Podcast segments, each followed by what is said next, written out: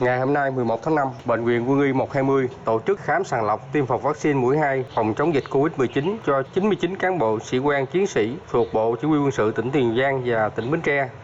Công tác tiêm phòng vaccine được thực hiện đúng quy định, quy trình kiểm tra sức khỏe các trường hợp thật kỹ lưỡng trước khi tiêm. Sau khi tiêm vaccine, các cá nhân nằm theo dõi sức khỏe tại chỗ trong thời gian một buổi mới được về. Theo kế hoạch, Bệnh viện Quân y 120 sẽ tiêm phòng vaccine mũi 2 cho hơn 2.000 cán bộ chiến sĩ thuộc các đơn vị lực lượng vũ trang khu vực sông Tiền và Bộ đội Biên phòng các tỉnh An Giang, Đồng Tháp. Qua tiêm phòng vaccine, đến nay tất cả những người được tiêm đều an toàn, không có triệu chứng bất thường.